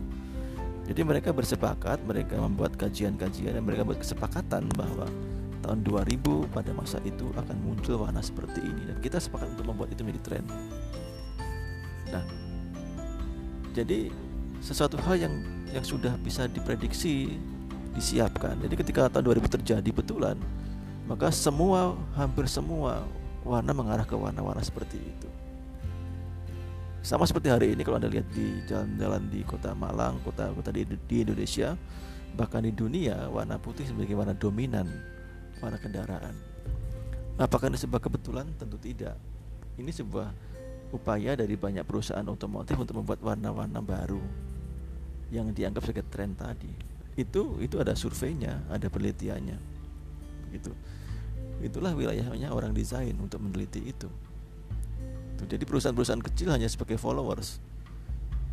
Karena mereka tidak memiliki banyak sumber daya baik finansial ataupun sumber daya manusia yang cukup untuk menciptakan itu. Jadi warna-warna putih bahkan warna waktu tahun bahkan 10 tahun sebelum sebelum pertengahan abad 21 tahun 2000-an sudah sudah diprediksi 2005 bahkan orang sudah memprediksi bahwa nanti akan muncul tiga warna di tahun 2010, 2020 sampai 2030 sekitar 20 tahun itu akan muncul warna-warna yang dipandang sebagai warna-warna tren pada masa itu. Warna apa? Itu warna-warna putih ya yang ternyata terbukti sukses. Warna uh, biru, biru biru cerah seperti itu. Kemudian warna-warna uh, coklat tembaga. Nah, warna-warna ini adalah warna yang dikaitkan dengan banyak faktor, banyak sektor di dunia ini termasuk sektor ekonomi, sektor politik, sektor uh, polit apa uh, lingkungan dan sebagainya itu. Warna putih itu sebetulnya merupakan uh, pengembangan lebih jauh dari warna tentang iklim, tentang green ya, tentang hijau, tentang uh, sustainable ya, tentang hal yang berkelanjutan. Jadi orang berpikir begini, jadi ketika bumi ini bersih, bumi ini miskin polusi, bumi ini mungkin uh, zat karbonnya uh, cukup besar gitu ya maka langit pun akan menjadi seperti itu. Langit berwarna cerah berwarna keputihan berwarna biru putih agak kebiruan seperti itu. Itu sebagai penanda bahwa ada apa namanya ada perubahan iklim yang mengarah kepada ke, keberlangsungan yang lebih baik. Jadi ketika isu lingkungan itu muncul maka harapannya di dunia ini seperti itu. Semuanya kembali menjadi sangat cerah gitu. Nah, warna putih itu tidak mewakili seperti itu. Nah, ini riset basicnya. Kemudian kenapa muncul warna warna yang yang tidak begitu sukses itu warna tentang uh, uh, uh, mer, apa coklat tembaga ya. Coklat tembaga itu berhubungan dengan masalah masalah apa? Uh, ketika orang berbicara tentang recycle, tentang daur ulang berhubungan dengan hal seperti itu gitu loh. Sebagai simbol-simbol kreatif gitu, simbol-simbol hal yang tidak merusak merusak bumi ini jadi suatu yang dia pandang uh, sangat berharga seperti emas begitu akhirnya muncul warna-warna yang yang yang yang terjadi pada pada masa itu gitu loh. Jadi semuanya ada ada background eh, background apa background uh, uh, risetnya gitu bukan tiba-tiba begitu loh. Nah untuk memunculkan warna seperti ini kan tidak tidak satu dua hari ini butuh penelitian yang tidak lama. Mereka mengumpulkan banyak responden di dunia ini bahkan mereka memprediksi yang akan terjadi gitu. Jadi misalkan warna uh, bahkan warna uh, agak coklat itu dulu sempat sempat menjadi kontroversi karena dipandang sebagai reaksi dari perang di uh, Timur Tengah pada masa itu. Jadi ketika pasukan-pasukan multinasional pasukan-pasukan gabungan negara itu menggempur negara di Timur Tengah jadi suasana perang itu muncul di situ gitu. Itu mempengaruhi penggunaan warna-warna yang ada. Ya. di situ. Jadi warna-warna itu menjadi sangat uh, sangat sangat didominasikan didominasikan sebagai bahkan warna yang menjadi tren pada era kemudian Nah, ini semua kan berhubungan dengan riset, dengan penelitian. Jadi janganlah kita berpikir sesuatu itu tiba-tiba hadir. Tidak. Di balik yang yang sederhana, di balik yang menjadi fenomenal itu ada penelitian, ada riset, ada eh, orang-orang yang terlibat secara aktif untuk mengetahui rekam jejak satu masyarakat, untuk mengetahui bagaimana masyarakat itu ber, berpikir, bagaimana mereka menyimpulkan sesuatu gitu kan. Ya.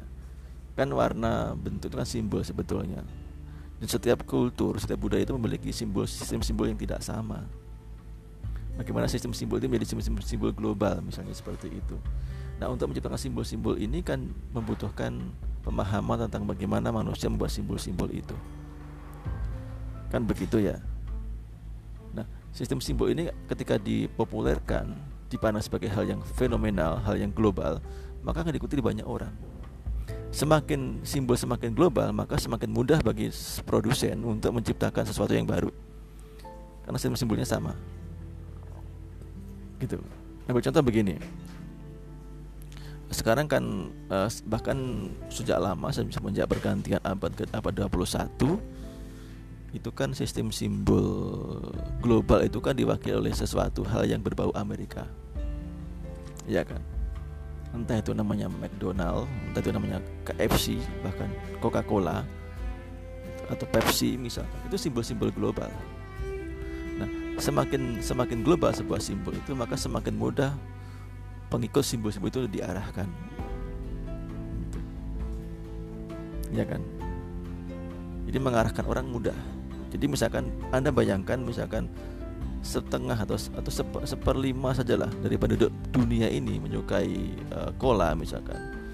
Atau menyukai uh, McDonald atau McD misalkan. Seperlima sajalah nggak usah banyak-banyak menyukai McD. Anda bisa bayangkan apa yang McDonald keluarkan orang akan membelinya gitu loh. Karena dia mewakili sistem simbol itu gitu kan tapi kita bisa bayangkan ketika simbol itu tidak tidak global maka sulitlah orang akan sulit untuk menciptakan itu akan akan menjual apa menjual sesuatu juga tidak mudah gitu kan Nah, uh, contoh misalkan bagaimana fenomena uh, eh, BTS Meal misalkan dipunya yang di di branding dengan McDonald itu menjadi fenomena global, gitu loh. Ya.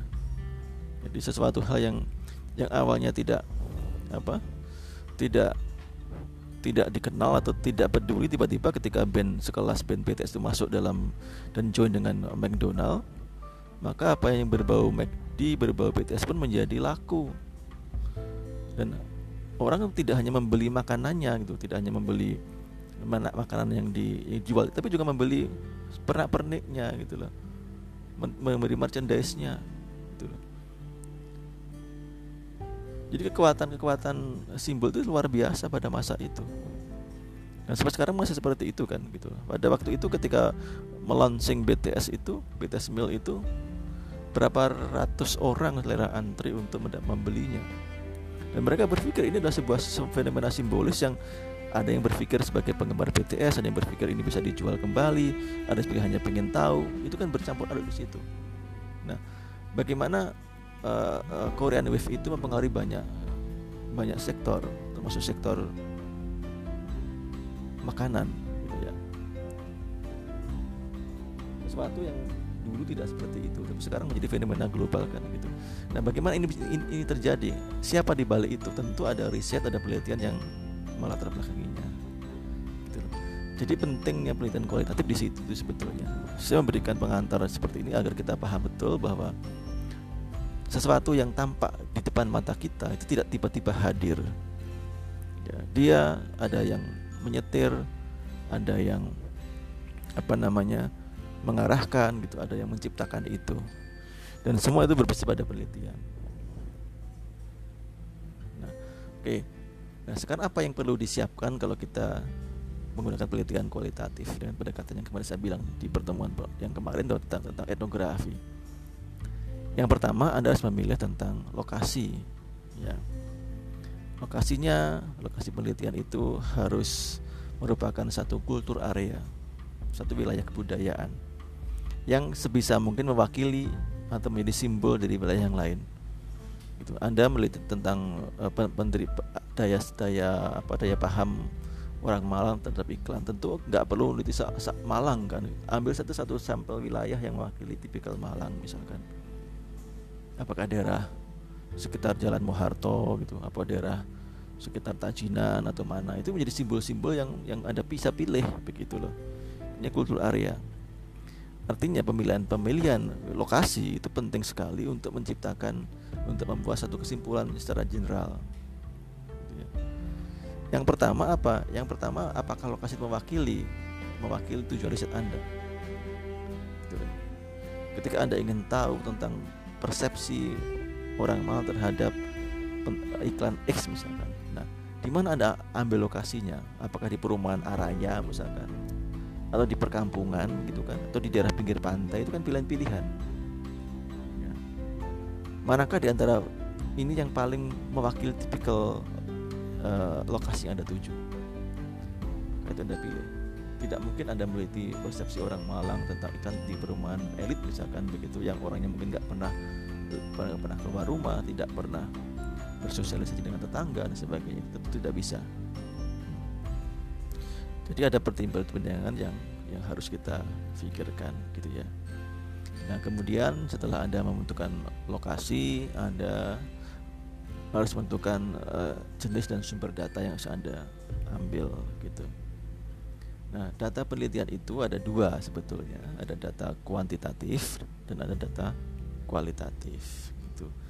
Data kuantitatif itu misalnya apa? Misalnya adalah data dari BPS atau Badan Pusat Statistik ya misalkan anda meliti tentang orang atau mahasiswa misalkan contoh begini lah bagaimanakah kita tahu persepsi orang UM, UM terhadap terhadap iklan pemilu UM misalkan begitu nah anda harus tahu berapa jumlah mahasiswa UM itu semuanya bagaimana persebaran populasinya maka ada mesti ada data data kuantitatif yang digunakan jadi nanti jumlahnya ada sekian ratus mahasiswa, sekian ribu mahasiswa dengan kesebarannya usia sama ini sekian, usia segini sekian seperti itu. Nah, itu data kuantitatif sebetulnya. Itu tetap dibutuhkan. Kemudian data itu juga bisa berupa foto, arsip, uh, teks-teks tentang tentang yang topik penelitian Anda. Itu jenis data seperti itu. Itu data data apa? Data kuantitatif. Kemudian juga data yang bersifat tentang sejarah ya sejarah histografi monografi satu wilayah tetap dibutuhkan dan tentu saja yang terakhir data yang berhubungan dengan objek penelitian anda misalkan persepsi iklan uh, mahasiswa, mahasiswa UM tentang, tentang iklan ini misalkan iklan itu ada itu kan ada iklannya nah itulah artefak iklan yang dibutuhkan. Selain data kuantitatif ada data kualitatif ya.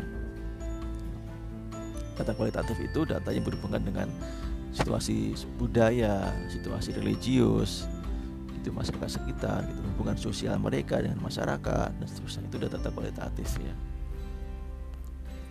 Nah setelah anda menentukan data dan sumber datanya, anda menentukan teknik penentuan informannya. Nah, jadi dalam penelitian kualitatif itu setiap orang yang ditanyai itu disebut dengan informan. Ya informan itu orang-orang yang dipandang mengetahui tentang masalah tersebut.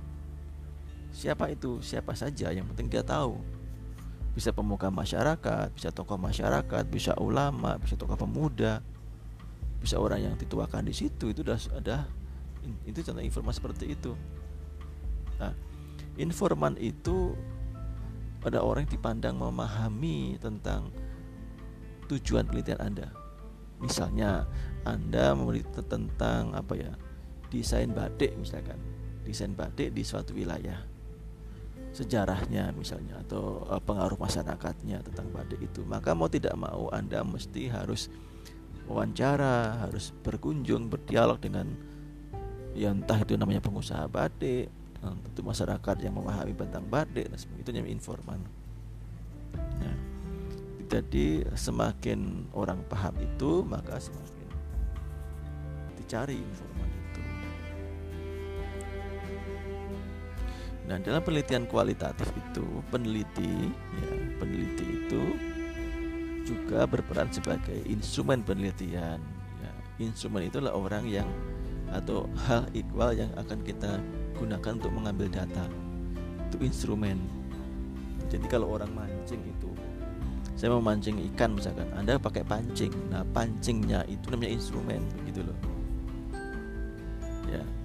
pancing jenis A jenis B jenis itu namanya jenis itu namanya instrumen ya nah ikan yang mau anda ambil ini namanya data bisa dibayangkan tuh kira-kira jadi ibarat kata Anda mau mancing, maka cara ngambil data itu adalah instrumennya pakai apa? Pakai alat apa?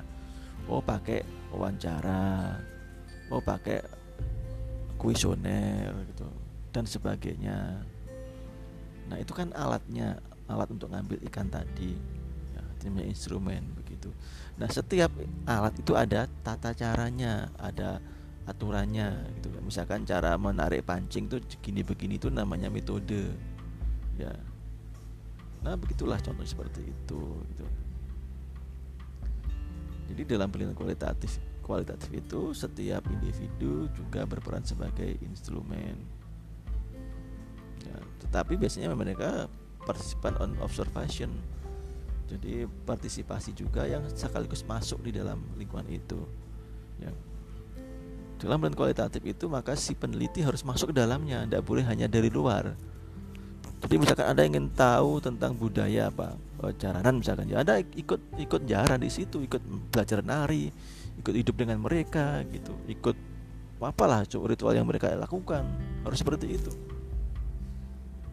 semakin anda masuk maka semakin memahami cara orang ber, orang lain berpikir gitu loh kan anda pernah dengar ada namanya komunikasi antar budaya Nah itu itu di pentingnya di situ itu. Nah setiap hmm, setiap instrumen tadi tentu ada caranya, ada, ada metodenya. Gitu. Metode itu ada banyak bentuknya. Jadi tadi saya bilang teknik anda ngambil ikan ketika anda mancing itu, anda kan milih milih pancing. Jenis-jenis pancing itu namanya instrumen. Nah, cara anda narik pancing itu ada banyak caranya. Itulah metode yang akan kita bahas di situ. Ada banyak metode. Itu bisa ada metode observasi. Ya anda ngamati anda tulis ada amati tulis gitu. Ada metode lagi wawancara pedoman wawancara. Ketika anda wawancara anda mesti pedoman punya pedoman wawancara daftar pertanyaan itu apa saja. Tapi ini kan hanya pedoman. Pedoman itu bukan bukan bukan bukan cuknis gitu loh yang harus anda anda ikuti step by step begitu tidak tapi tergantung situasi. Dalam penelitian etnografi si si peneliti itu bisa bebas mengembangkan uh, teknik wawancaranya. Yang penting pedomannya sama. Misalkan ingin tahu tentang sejarah. Nah bagaimana anda bertanya itu relatif gitu loh. Makanya tergantung uh, kemampuan orang untuk berbicara itu tadi. Ada lagi ada alat tulis menulis jangan dilupakan ya ketika anda membuat membuat uh, instrumen.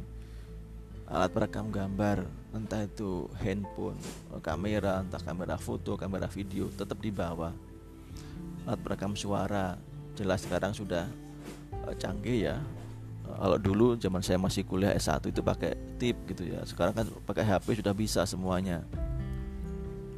Nah setelah anda selesai melakukan semua itu maka langkah berikutnya adalah bagaimanakah uh, data itu Anda kumpulkan? Bagaimanakah Anda mengumpulkan data itu?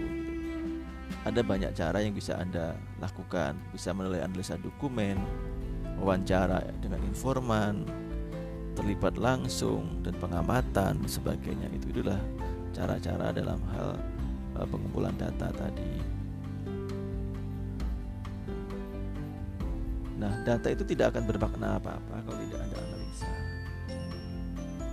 Jadi tahap berikutnya dari dari uh, itu adalah tahap teknik analisa data. Nah inilah jantung dari riset dari sebuah penelitian. Itu jantungnya. Itu bagaimana data itu anda analisa dengan metode apa anda analisa. Ya. Apakah metode menggunakan teknik etnografi, semiotika gitu misalkan, hermeneutika, terus apa lagi?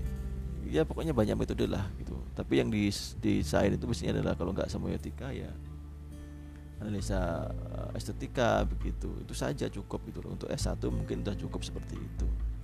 Ya, untuk level sarjana sudah sudah luar biasa Anda membuat analisa uh, semiotika misalkan analisa etnografi itu sudah luar biasa sudah sudah sudah canggih lah jadi setelah itu baru anda uh, tampilkan datanya ditampilkan disajikan dengan banyak metode. Apakah dengan cara membuat uh, grafis grafik maksud saya atau membuat uh, teks-teks seperti itu? Nah mungkin untuk pertemuan ini itu dulu yang akan yang bisa saya sampaikan. Nanti di pertemuan berikutnya saya akan membahas tentang tentang bagaimanakah um, teknik analisa data itu ada berapa macam dan apa yang harus kita kerjakan. Nah sementara seperti itu dan anda yang di kelas ini punya pekerjaan tambahan untuk hari ini. Dan itu individu nanti dikumpulkan di uh, Google Classroom yang sudah saya sediakan. Atau kalau enggak ya Anda masukkan di WA group. Itu. Yaitu tentang coba Anda bahas tentang jenis-jenis teknik analisa data dari penelitian kualitatif. Jadi Anda sebutkan ada berapa teknik di situ dan Anda bahas satu persatu dengan singkat. Jadi sebutkan teknik analisa data yang bisa digunakan di penelitian kualitatif.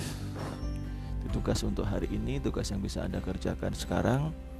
Minggu depan kita bahas lagi atau akan sampaikan materi berikut tentang teknik ini. Saya kira itu untuk pertemuan sekarang.